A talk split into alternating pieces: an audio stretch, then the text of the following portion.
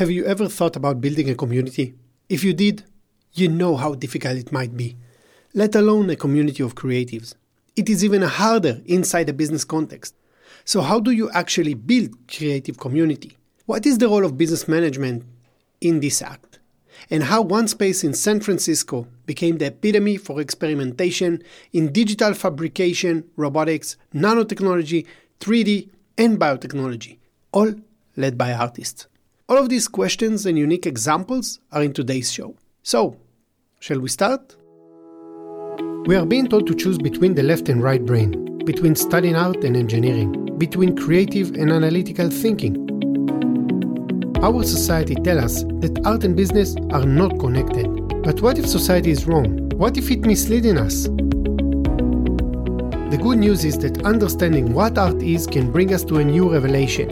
Art does matter in innovation, technology, and entrepreneurship. And with the help of this podcast and its guests, you as well will learn that art is not an object, art is a mindset. You are listening to the Artian podcast with me, Nir Hindi.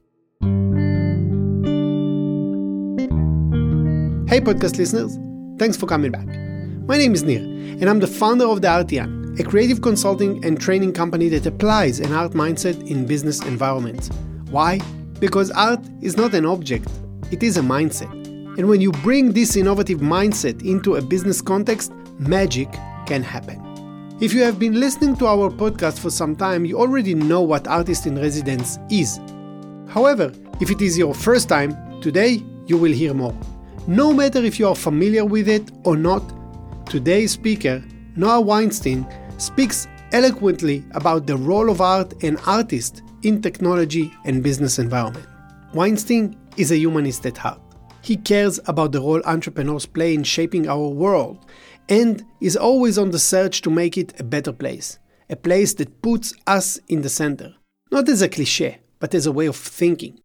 His way of articulating how managers should think about the role of creative spaces, why we need to think differently about how we measure it, and if we decide to measure it, what are the ways we need to do so, is incredibly clear and precise. I'm positive you're going to learn from him a lot. Hey Noah, welcome to the Artian podcast. Hey Nir, thanks so much for having me. Thank you for taking the time and chatting with me today about exciting topics around creative communities, creative workshop, artist in residence, technology, human centric, so many interesting topics we have today. Before we maybe kind of dive deep into everything that you were doing and are doing, Maybe you can introduce yourself briefly to our listeners? Sure. My name is Noah Weinstein. 2006, I joined a small company called Instructables.com, which shares how people make things online. Uh, in 2011, that company got bought by Autodesk, and we had the privilege of building a place called Pier 9. Uh, for about six years, I dreamed and managed and ran that facility. And we ran during that time the largest artist in residence program that I know of that works with uh, that's funded by a corporation and working within a corporation. Um, I really love to make things and share how people can make things too. And there is also exciting kind of detail about you is that you are rafting guy. yeah, I have a lot of exciting. I think I, I, find them rather charming details, but uh, yeah, I've I've had a weird background. I've installed toilets in Europe. I drove a tractor for a while. I'm a raft guide. I starred in a TV show online for a little while, so uh, about making things. I, I wish it could have been about something else, but uh, yeah, I've got an eclectic background, but always around usually making things and and helping people feel comfortable in doing new things as well. So you are among great company because we love people that doing different things in different realms and connect unconnected dots. And I know what Autodesk is, but maybe you can tell us briefly what Autodesk is and then I would like to kind of hear from you what was actually this Pier 9 that you uh, started. Sure thing. Well, Autodesk is a software company, and they're really they make pieces of software for people who make things. If you've ever been on an airplane or in a car or uh, driven across a bridge, chances are those items were designed in a piece of software, and that software was made by Autodesk. They've largely been known as a professional company, like making software for people who who professionally design those things. But starting in maybe 2010 or so, there was a growing movement of just consumers, like regular people who build in their garage or go to Home Depot, who were also using their software. And that's kind of where I came into the picture there, helping Autodesk reach a larger consumer market.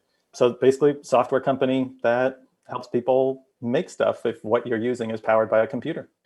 Then they bought uh, the company you, you were working for, and you start a new space called Pier 9, which is located in San Francisco in Pier 9. yeah, as, the, as the, name suggests. It's an awesome location. It's, it was literally over the water on the San Francisco Bay. We had the ability to build the facility from scratch. There was a butcher there before, there was some warehouse space, um, an old lawyer's office with some really old furniture, which I think is floating around the pier still somewhere. But we got to imagine what could a really a, a world-class um, digital fabrication workshop look like, and what would it look like if you put an office next to that? So you'd be combining these two really big communities. Like one is is obviously just a an office for people who want to make things, and and that would have a tilt kind of towards a, a research and development facility, like an innovation space. Those kind of things had already been bouncing around San Francisco. And we said, hey, we're going to pair this with a really amazing workshop that helps people make things. So in essence, yeah, Pier 9 is this blend. It, it, it's it's got about a third of the back building is, is 15,000 square feet of, of digital fabrication space filled with mills and 3D printers and laser cutters and mold making rooms and a robotics lab and a bio nano research facility for biotechnology and nanotechnology for as it relates to 3D printing. And it's got all these really amazing physical resources in the way that like tools empower people to make things and we wanted to assemble a really beautiful collection of tools in one place. So people could pretty much you know we say make anything. Uh, i know that's not entirely true but it's a it's kind of an idea.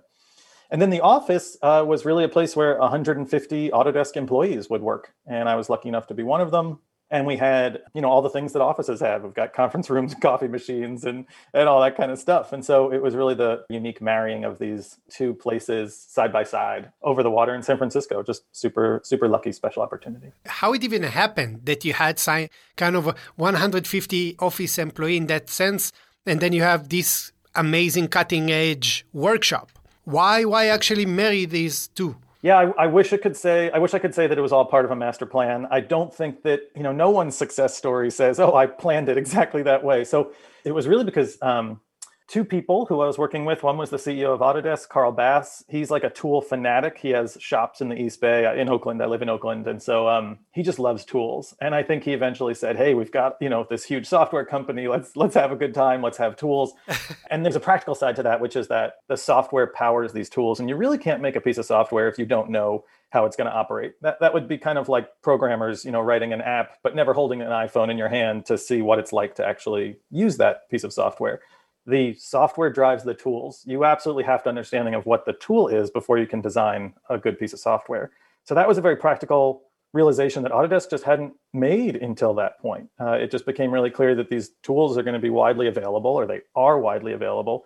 We have to physically have them on site in order to make software that powers them. Um, the other person who was kind of not kind of who was totally instrumental in the creation of the pier was a guy named Eric Wilhelm, who was my boss, who's the founder of Instructables and he really had this amazing ability to uh, kind of notice a an opportunity and then jump right through that window sort of without you know just totally all in 100% like yeah let's see what happens. And he's one of the most com- committed uh, smart folks i've ever worked with. And so he was a huge proponent of building a space that kind of reached really far. And, and he'd been lucky enough to have an experience at mit when he went to school that had a workshop and tools that were allocated for people to use largely however they want and I also had a little bit of that experience in my school background. And I worked in the shop at school and at Brown, and I kind of knew what it was like to have amazing resources uh, allocated behind you and say, hey, this is actually here for you. Uh, so both of us just were itching to recreate that. So the three of us together in a very serendipitous way kind of each I think egged each other on in terms of hey like what if this grew a little bit more? And every time we'd pick out a tool uh, someone else would say hey maybe this could really be that. And then we you know then we'd have a whole room of those tools. And then we'd say well we really need another room next to that that has the robot lab. And we would really be cool if we had these other resources on top of that. In a relatively short period of time the those ingredients just came together. Really within one year the whole facility was kind of um, conceived and constructed and commissioned was just an amazingly fast uh, and set of sleepless uh, days for me, but it was it was fantastic. So a lot of serendipity and and I think some personalities of people who really enable each other. but enable each other for good things rather than Yeah. enabling. I don't think there are innovative and creative companies. I think there are innovative and creative people that shape those companies. Every time you will see a creative act, there is a first name and last name behind it. So it's kind of reinforcing some of the thoughts that I have. I'm interested to know why artists? Why be bringing artists into a workshop that has nanotechnology, offices, software, etc.? I think that's probably the thing I think about the most. And I've been thinking about it a lot recently. It certainly wasn't who people expected we would invite in. You know, Autodesk, I think, assumed we'd be working with corporate partners that had, you know, big, big names. And like we would bring Ferrari in and Ferrari would design a new brake pad for their F1 car and, and we'd, we'd race that. And that was, that's, you know, that we, had, we did do work with partners like Airbus and Airbus was designing a new a seat partition, which was lightweighted, which means the plane will weigh less, and so you'll save money on fuel. Um, and these were the kind of project that Autodesk was used to innovate around. And those are absolutely wonderful projects. That's perfect corporate partner innovation. But we were asking a different question. It wasn't just what can two corporations who make products do together to collaborate. We were literally trying to define a new future that didn't yet exist. And that was how will these tools be used in the future? What do the tools want to do? And what is an emerging market of consumers, which literally nobody knew what these people wanted to make except, you know, us, the people who work, you know, the consumers. We know what we want to make in our garages, but Autodesk doesn't know that. And so how do you learn from those people? How do you say, hey, we want to we want to bring products to market that you'll be interested in? And why don't you show us what you're interested in? So to do that, you have to bring in those folks. Uh, and I thought long and hard about this in, terms of I believe we are what we practice. Um, and you have, you know, people embody different qualities of who they are. I think workers and employees uh, embody labor practices, and that's what it is to to work hard and to show up at work. We we labor, whether it's intellectual labor or physical labor. That is largely what work is. And so when I think about innovation, I think about creation and I think about creativity. That is the fuel that enables innovation to happen. And so when I think about who has creative practices, and meaning like if I want to run a long marathon, I'll, I'll, go talk to a long distance runner to see how to do that, right? Because runners practice uh, marathon running and long distance running. So I believe artists practice creativity. And I believe artists are beautiful practitioners of creativity. And so, why artists? Because artists are accomplished at the practice of creativity, and creativity is the juice that fuels innovation. And everybody has blends of who they are. No artist is just an artist. There are artists that are dads, and artists who are moms, artist grandmothers, artist chefs, artist woodworkers, artist painters. We are all blends of our identities and our artistry. And so the goal was to take what was an environment that was very heavily blended towards workers and employees, which is exactly the, the right thing a company should have when you've got to get a lot of work done, and blend it for the sake of innovation with creativity. And so for the 150 employees we had on site, we had around uh, 16 artist in residence sprinkled in throughout them. You really can't have one token artist in residence. That doesn't really create change that number changed from we've had one at times and we saw that didn't work we had 50 at times and i saw that didn't work and so 16 was what we kind of settled on as the size of the cohort how many cohort you had we had two cohorts per year and it would run for so 32 artists a year yeah per year per year yep and each one each group was there for about four months and then we take a little break in between and then restart the whole thing i want to be a devil advocate because some people probably will say you know great artist yeah uh, creativity but it's artistic creativity how it relates to machine creativity what would you answer I think I'd have to say about that then that you know companies don't have creativity or innovation. There's people who embody creativity and innovation inside that company. So I'm curious what machine creativity is without the person who operates it. I think I'd say that it's very narrow to think of artists only as painters and sculptors and and jazz musicians, right? Everyone has an artistic practice or a sense of artistry to what they do. Anyone who is an expert in something or who is masterful in something, I believe has an element of artistry to their practice. And so when we use the word artist in residence, it's not like everybody in there has an MFA and is holding a paintbrush just painting on the walls, although some people did do that it's really a collection of people who just have a strong artistic practice. We worked with engineers, we worked with chefs, we worked with the United States Marine Corps, active duty people. Uh, we worked with amputees who were building prosthetics for themselves. Uh, and it's really just a program for anyone who wants to get in touch and express the artistry inside of their practice. And that really does extend far beyond things you'd see in an art museum. So, can you give us some examples? If maybe we can even focus it on artists that actually worked with you? I mean, one for sure that we interviewed, Madeline Gannon, that worked with robotics, but I will be happy to hear more examples that you have. Yeah, there's there's tons. Uh, some of my favorite, really, and we can kind of go from like we can work up in complexity because some of these projects get a little involved, but like I think that there's such delight in something really simple. I can kind of wander for just a bit. There's a guy named John Edmark who made these 3D printed blooms. These are sculptures that appear to be moving when you spin them around on a platter and strobe a light at them at the right speed. And it's a 3D printed object. You couldn't manufacture this thing by hand. Although there are things naturally that do this, it's, it's a zoetropic effect. So if you take an artichoke and you spin an artichoke um, around on a record player or a fan motor, whatever you want, and you flash a light at the right speed, that artichoke will appear to animate almost as if it's blooming. And you can stop the light or you can stop the motor and the trick is over. You can see nothing is happening. It's just spinning in a circle, but your brain actually makes this animation. So this guy, John Edmark, started 3D printing these amazing forms pretty quickly. People were just enthralled by them. Uh, we made videos about them, posted them online, and it was a way to show people a 3D printed object and get them excited about a form that they had really never seen in the past. I've never seen anything like what John Edmark made in these forms. Those objects and those videos became like Vimeo's top video of the year. They were viewed not not in a category. I should I wish I you know be so cool to have that gold medal that was like number one video, but I think it was like number one video in a category.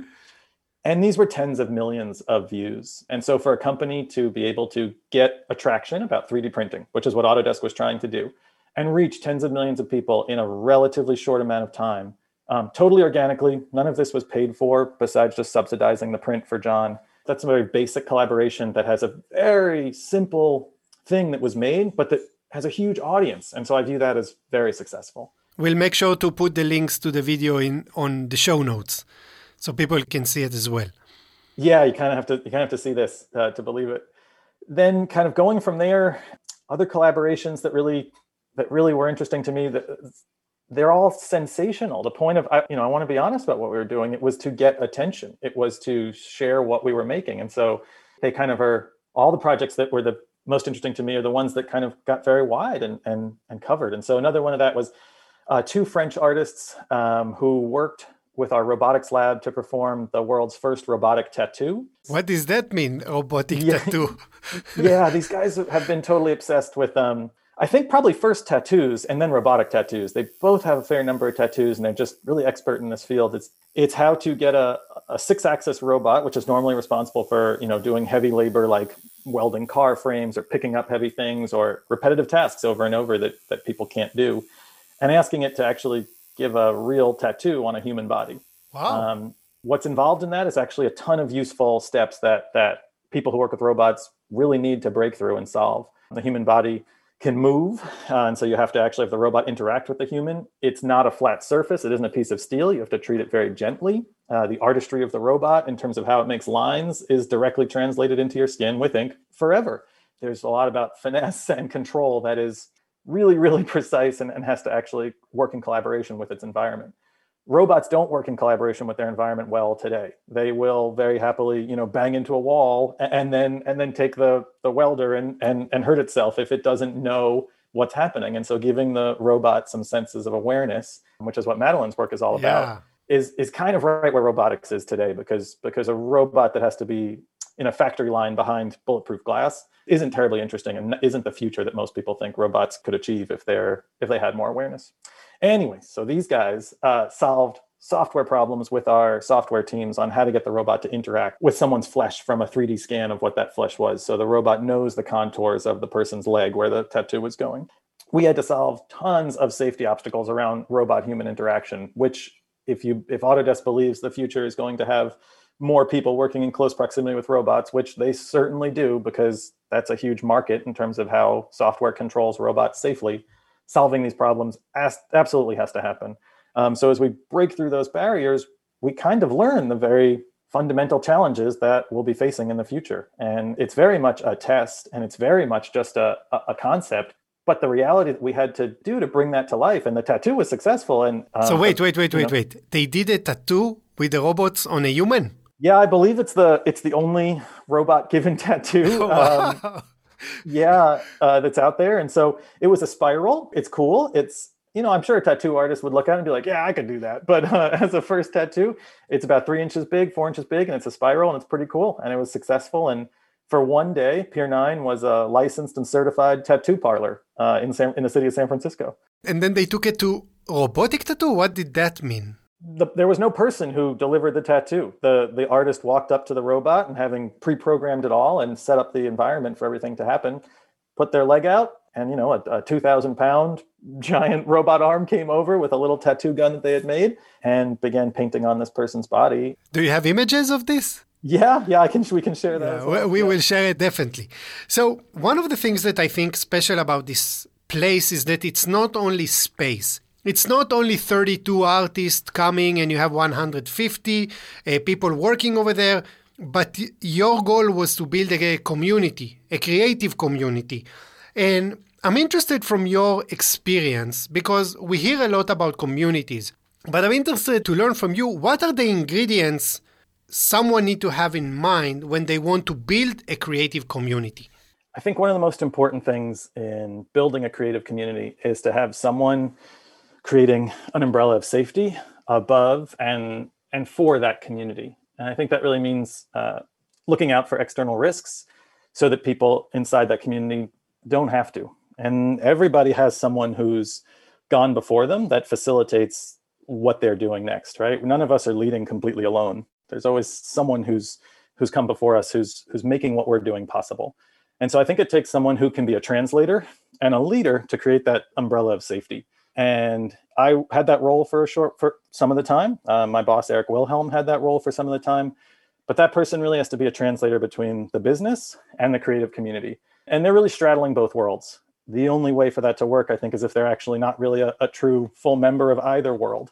They have to be sort of someone who's comfortable in both spaces and, and constantly going back and forth. That person, or even better, um, someone who's then fully inside the creative community world, needs to really embody the behaviors that they want to see inside that community. And I think that means that whatever you're trying to cultivate or grow, the leaders of those spaces should have those feelings and those behaviors inside themselves. So it has to be authentic. For example, at Pier 9, um, the leader of the workshop, who was actually the person who who catalyzed everyone around making things, was a, a person by the name of Jay Sassaman. So privileged to work with Jay. Jay has a background in architecture and building and making things, and just super sharp, wonderful, vibrant, and alive person. And Jay would really be someone who's like be sweeping up uh, in the morning and working on projects after hours and just fully dedicated to making that place go with an energy and a lifeblood that that everyone could feel. And so if you were standing next to Jay, you knew actually that that not only were you encouraged to use the tools, but you were actually encouraged to be more of who you are, to be more of your own self, because Jay was being so much of their selves. And I think that's that's an amazing part that's hard to do that that's actually really necessary about embodiment. Uh, the leaders who were in the space, you know, I, I walked through the shop and would just kind of touch the tools. I didn't even make stuff those days. I was writing emails all day, but I, I had admiration for the tools. I had a love for the space. And I, I think that was palpable. I, I tried to share that. I tried to express that.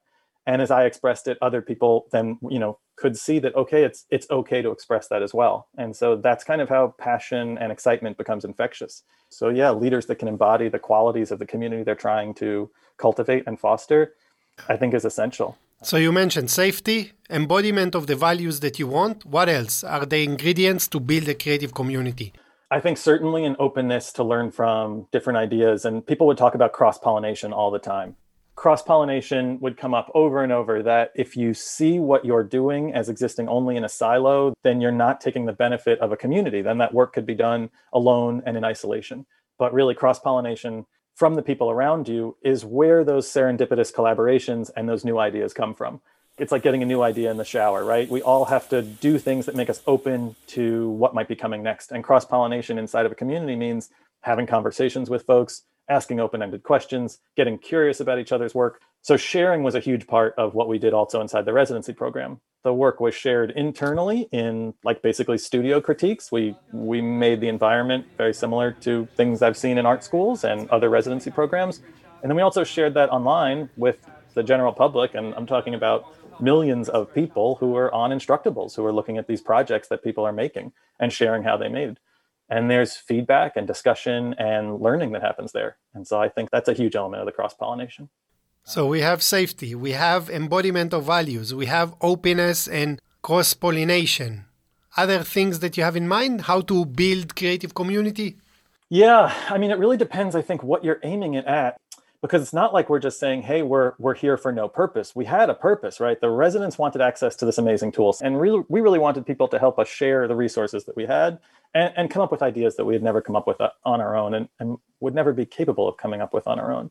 So I think that means also then looking for working with types of people to involve in your community maybe different than you've had experiences with in the past. Because if you keep surrounding yourself with people who you've normally been around, and they're just going to recapitulate and rehabituate yeah. experiences from your past.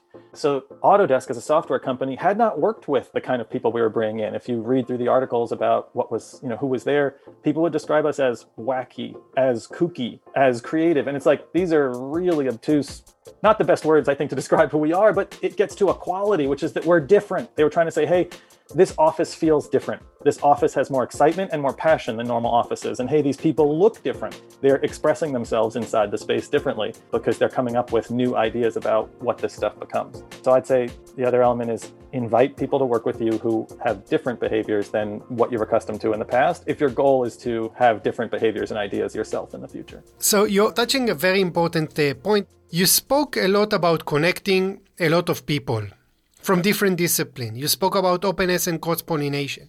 The thing is that corporates are designed to defend themselves from the outside, but they still want open innovation. How do you manage this balance or this, not balance, this tension between protecting what we have, but being open to the world, having cross pollination, sharing ideas, sharing thoughts, etc.? Yeah, I'm thinking about answers to that that are there's you know I kind of think about answers that fall into two domains. There's tactical approaches, and then there's kind of like um, ideological approaches. And so ideologically, because that's that's more fun to think about. But I, I can talk. But tactically, maybe maybe I should start with tactically. It's really about separating what is the product in each community, right? In the business community, in the corporation, there's a physical product that's there to achieve some kind of capitalistic enterprise or gain, right? And so that's the that's the point of the corporation. The product is at the center, and that's the thing they need to protect. In a community, in a creative community, the community is at the center. The people are at the center. In fact, the, the product literally is the community itself. And so that's why I believe those two things are not in tension. People can learn from each other and be in community and be in connection and that does not have to take away from the product. And so ideologically i think it's really important to just see those as two separate categories because you're not starting an artist in residence program to buy their products. That is not the purpose. We are not here to bring products to market that are created by artists. I do not believe that's a, a useful endeavor. I think artists are incredibly good at bringing new ideas to the world and then the world can figure out what to do with them whether they want to pay attention not pay attention put it in a museum you know those are buy it. Those are all great options but the company's goals are not in conflict with a community's goals to just share and be creative. So ideologically, I think you have to have that understanding of the difference between those two things. Tactically and practically, you need a really good lawyer and you need good agreement. Um, we worked for months on the artist in residence agreement on drawing really clear boundaries between Autodesk does not own or want to own anything that they create. Uh, everybody who came to the artist in residence program went home with everything that they brought, unless they gifted it to us, meaning like little trinkets. I have stuff on my desk that's like 3D prints from people to say thank you. I, I don't mean like gifts in terms of uh, nobody got rich off this thing. I just every it just costs a lot of money. But tactically so yeah it's, it's having agreements that that protect the company uh, against loss of ip that protect the company against products and, and ideas being used improperly. And it's about having a residency staff that actually can enforce those things competently. And um, i think we did a, a, pretty good job of that. Uh, certainly there's examples where we could have done better because it's hard to control everything and limit risk to the extent that companies want to limit risk. Um, tactically it's also about limiting risk. It's about creating as much training and tight knit community and trust as you possibly can so that so that the company and the artist can feel comfortable with the amount of risk that both sides are taking on, right? Because there actually are risks on both sides. I it'd be naive to say that there isn't a, risk. There's a risk of using the tools. There's a risk of having your ideas um, shared in a way you don't want. There's a risk of, of products going out the door in some way that you're concerned about. But Pier 9 wasn't a place where Autodesk was actually making the products. Pier 9 was built really to be a mixing bowl of these two communities. The software is being written in all over the world. I mean, in Canada and India, other offices in America. It's not like someone would come to Pier 9 and see the secret recipe and then be able to to steal an Autodesk product. So I think that's that's another important thing to mention as well. It's like it was that it's a mixing bowl and a space for people to share ideas that's maybe one step removed from the actual product itself and maybe even you know from the actual artistic practice. I doubt that the artists who were in the artist in residence program would say that when they were at the pier that they were there for complete and total connection to their artistic practice. I'm sure they were very aware they were working in an office that there were meetings happening around them that their work that came from the pier was affected by the fact they were working inside of a giant corporate artist in residence program right? Just like the employees at autodesk were affected by having these artists working adjacent to them or working with the artists on collaborations. Um, or even the idea that when you go to work at Pier 9, you knew you were working in a very special place, and that changes your behaviors. So, does that directly affect the work that the employees and the artists are making? Not directly, but nobody actually. That's not what they, what we're there to do. That's not what residency programs are for. It's not to create the product. It's to create the environment that will shape and affect people, so that then people will then shape and affect products, artwork, families, the world, what you know, whatever it is that people go do. Obviously, you know, you and me, I don't know if we are biased or seeing the art in the light that we want, but I guess that a business person listening to us ask, okay, but where are the KPIs? Where are the OKRs? Where are the business goal? What do you get at the end? And I think it's a much more complex answer than just we have 20% increase in X and we have 10% increase in B. Um, personally, I think that satisfied employees are important KPI that influence on the bottom line of the company. But that's my opinion. I don't know. How do you answer the KPI question? Yeah, th- there's some really tangible results. Certainly in the domain of like earned page views, earned experiences like media and publication. The, there were hundreds of articles posted. We've got literally millions of views, uh, our videos. We're in the New York NPR Times, we are in NPR. Like there's an amount of earned media that comes from organic earned media that comes from what we did. It's just amazing. It rivals or surpasses what paid content could do, what what what PR teams do. Um, so if you're interested in just how to gain a you know how to attract people to what you're doing, I think there's an amazing opportunity there. It's really substantial, and I can I can back that up with page views. In terms of attracting talent for hiring people, that was a game changer for us. Autodesk is a you know when I joined was a 34 year old software company. The average age of the employee was older than I was, and that was you know I came in through an acquisition. Somebody said, "Hey, Autodesk is going to buy Instructables," and I was like, "Who?" And so and so uh, attracting talent in the bay area is incredibly difficult. And having a workshop that's open to all autodesk employees and having this artist in residence program which brings really interesting people to give talks to present their work. We had lunchtime presentations. Literally every thursday everybody would gather together in this space called the arcade and hear what was going on from someone new and sharing their work. That's a very unique perk. And when every other tech company already has you know the best coffee machine and gym and dental plan and you know how do you differentiate? Well, this is a very real differentiator. I think artist in residence programs also help people become household names. It's very hard to relate to software. It's very hard to relate to software that controls big, heavy machines, which people often don't even know exist. Most people don't look at their toaster and wonder, how was this made? So, if you want to access people on a level that's actually relevant to their day, you need to frame what you're doing in, in some way that gets them interested. Artist in residence programs and human centric individuals help people do that. They help people see themselves in something else. And that's incredibly important in, in translating your product or your business to the public. What else? Employee satisfaction, I think you, you mentioned it, and we can't just like gloss over that. That's, yeah, yeah, that is totally. so real. And what that means at the end of the day, like what really satisfies people is, I think, unique and individual, right? Like you can have a nice boss or you can have a, a fast car, right? Some people respond to those things. Like I think for the kinds of folks that make software for people who make things and who are passionate about making things, you know what satisfies people who are passionate about making things?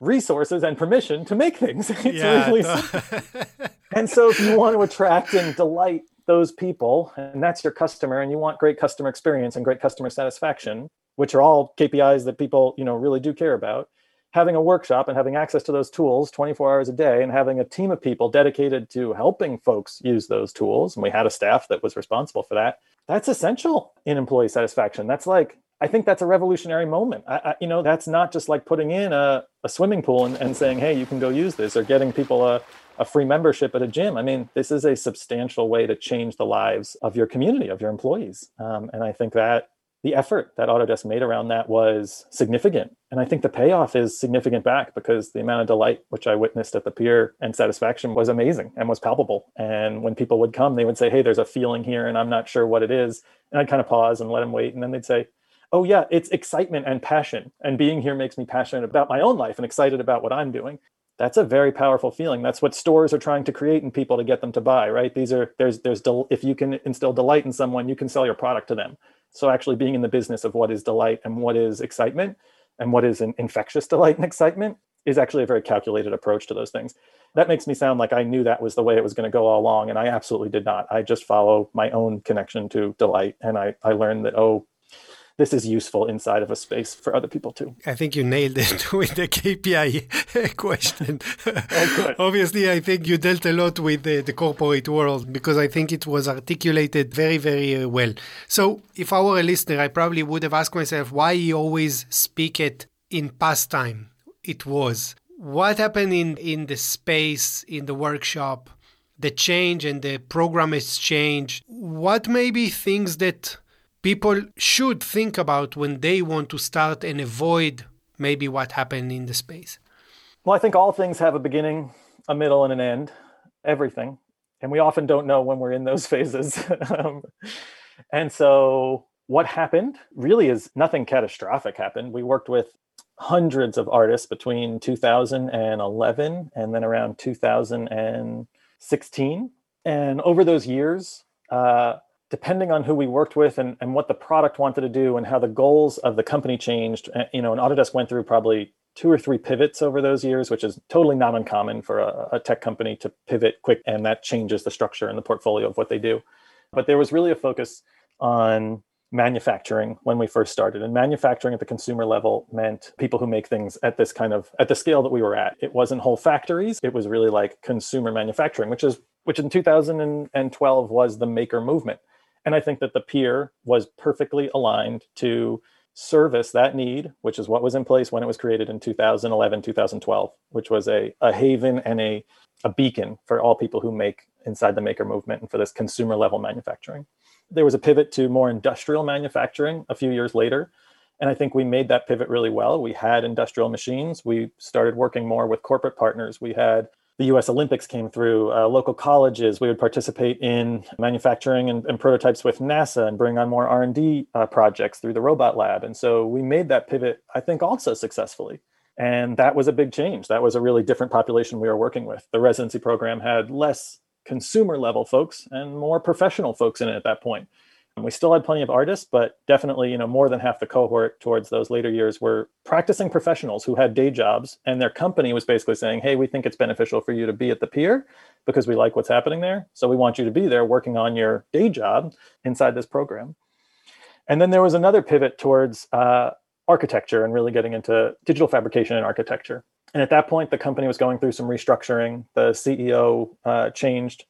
Uh, Carl Bass left the company and stepped down after you know being a huge proponent of the space. And so there were structural changes. And after those pivots the maker movement and that kind of vibe which had created the pier in the first place was seen as a brand identity that autodesk could not afford. And actually it was a shift back to professional users. And so the embodiment the humanistic tilt the passion the creativity the kind of qualities which we embodied in those earlier years was no longer desired. And the more that became clear to me the more I saw that I actually was not the person to continue leading that space because those aren't the things that I embody inside myself.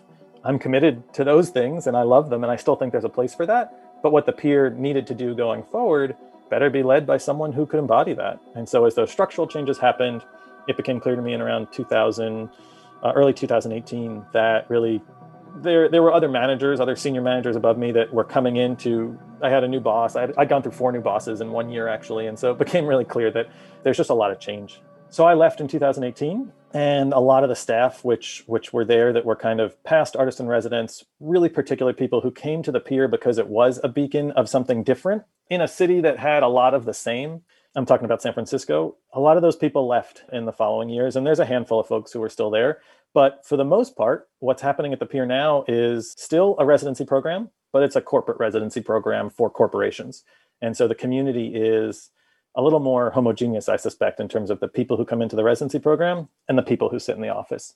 And they're certainly aligned at more similar goals. And those goals are kind of back to, to things like products, physical products, and bring them to life. There's nothing wrong with that at all. It's just not what uh, in 2012, what we were setting out to build. Now it's something coming into my mind I'm thinking of. The moment you kind of maybe align it to your existing products and strategy, wouldn't it invite a more the same way of thinking? While when you have the pier that people from every discipline, from chefs to artists to designers to fashion designers to architecture come in and you have a mix that actually invite different way of thinking. It's just a question. Yeah, I don't know. Absolutely. I think you're totally right. And I think this goes back to what we were talking about about what are successful ingredients to creative communities. Yeah, when you align your entire community to to the it's funny i was just thinking about um, what do they call it? Echo chambers on social media right? It's kind of timely right? It's like what do you get when you sit in a room and talk with only people who agree with what you say? You get a lot of agreement about ideas which may or may not be right. And in fact when it came to what the revolution would be for 3d printers and the bets that everybody made on that they were dead wrong. You know, there aren't 3D printers in every home. The shoes on my feet, you know, are not created by a 3D printer. Injection molding is still alive and well. It did not disrupt the market the way it the way it, it said it was going to in 2011. And so a lot about manufacturing is still to be determined and still to be discovered. And I think that's what's lost in surrounding yourself with people who are aligned already to what you're doing because you're not asking that tough question about the future anymore at that point. You're just reinforcing the assumptions you already have. And that's a great way to find out what happens after the fact that happens. It's not a good way to lead into a future that you want to create.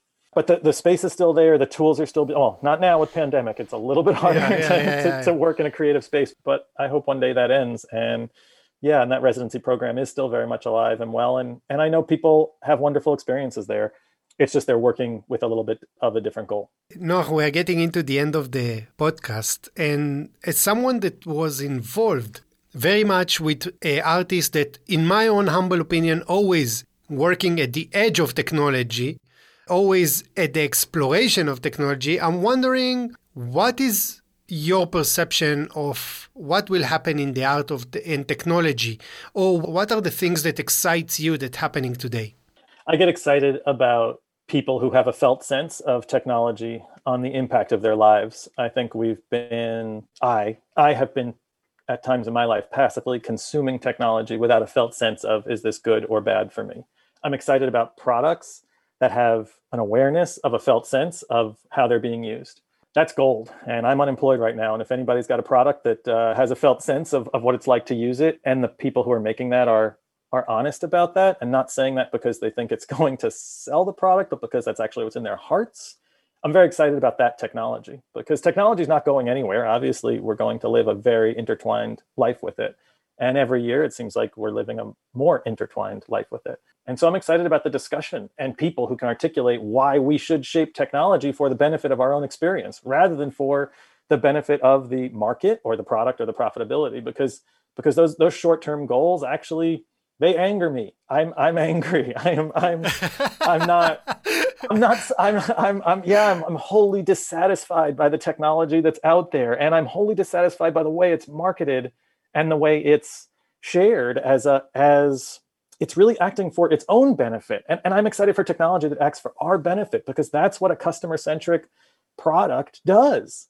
And that's why i think by the way art is more relevant because art put humans in the center I think you nailed it. And I and I think that it's not you know when we say it out loud, it's not an epiphany. It starts to make sense. It's just it's practical information. I'm excited for human centric endeavors. I'm excited for products and leaders that connect back to that space. I'm excited for a vocabulary and a set of people really, yeah, I'm excited for a, a vocabulary. I feel like I'm lacking the vocabulary to express my excitement back to corporations. And I'm looking for allies and communities that can help amplify that voice and express that back because we need to be proficient in that vocabulary. And I'm not. Uh, I, I've I've tried so hard, and I think what if I could some of the mistakes I saw in the air program that you know we were talking about before, just even briefly. Um, I don't think I built a community around the leadership team and the staff that was right sized for communicating back to the company. When I think about other teams inside the company, quite often they had very, very large mechanisms of people to gather information, vet ideas, gain consensus, uh, and then share that, that decision back out. And teams were actually structured with relatively few operators and many, many, many consensus builders and communicate and external communicators. And that really means like being a part of this corporate organism that is deeply interested in doing the right thing and then sharing back that you did the right thing and reinforcing that feedback loop as many times as possible. And the pier was filled with a lot of people who were operators and maybe not as skilled at gaining consensus on what was the right thing to do and then sharing out, hey, I did what you thought was the right thing to do and reinforcing that feedback loop.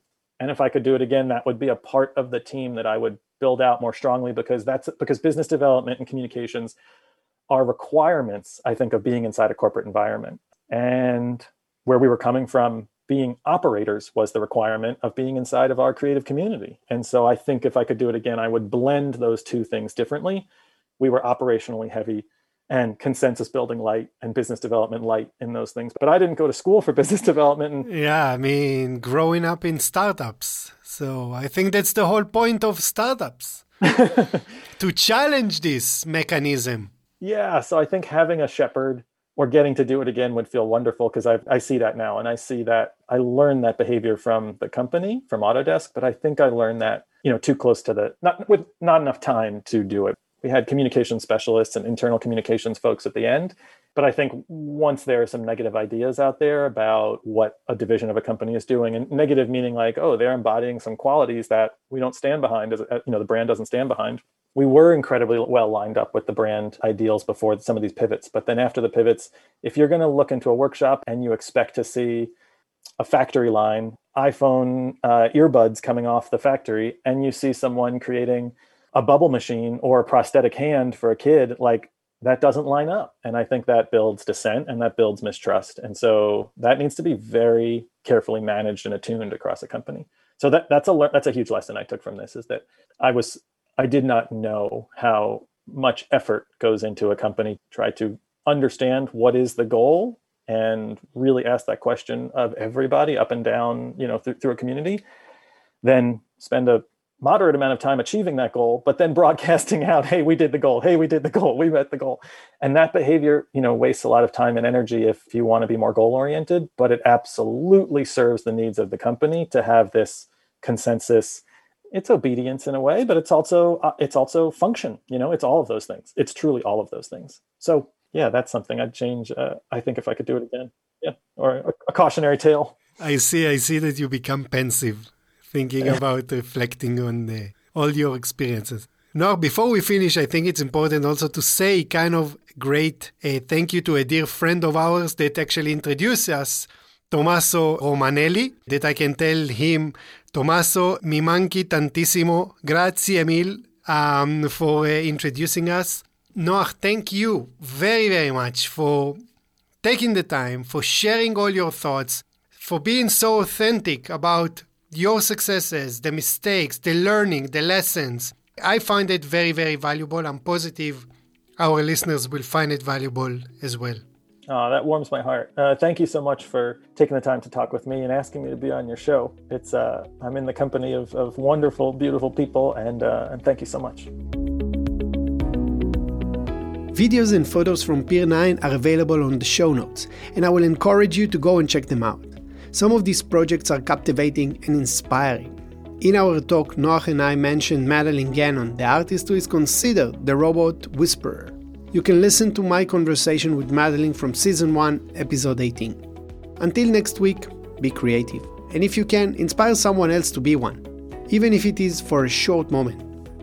If you find this podcast valuable for you, I will be super grateful if you can help us spread the word by leaving a rating or a review.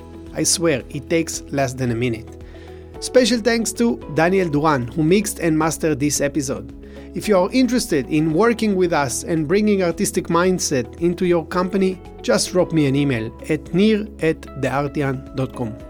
You can subscribe to our podcast on Spotify, Apple Podcast, or wherever you get your podcast. All our previous shows are available on our website www.theartian.com slash podcast. Remember, in each episode you will find more information about the topics discussed in the episode. We can also be found on our LinkedIn page, Instagram, Facebook, or Twitter. Until you come back, I will be here waiting for you with another episode of the Artian podcast. With me, Nir Hindi. Once again, thanks for listening.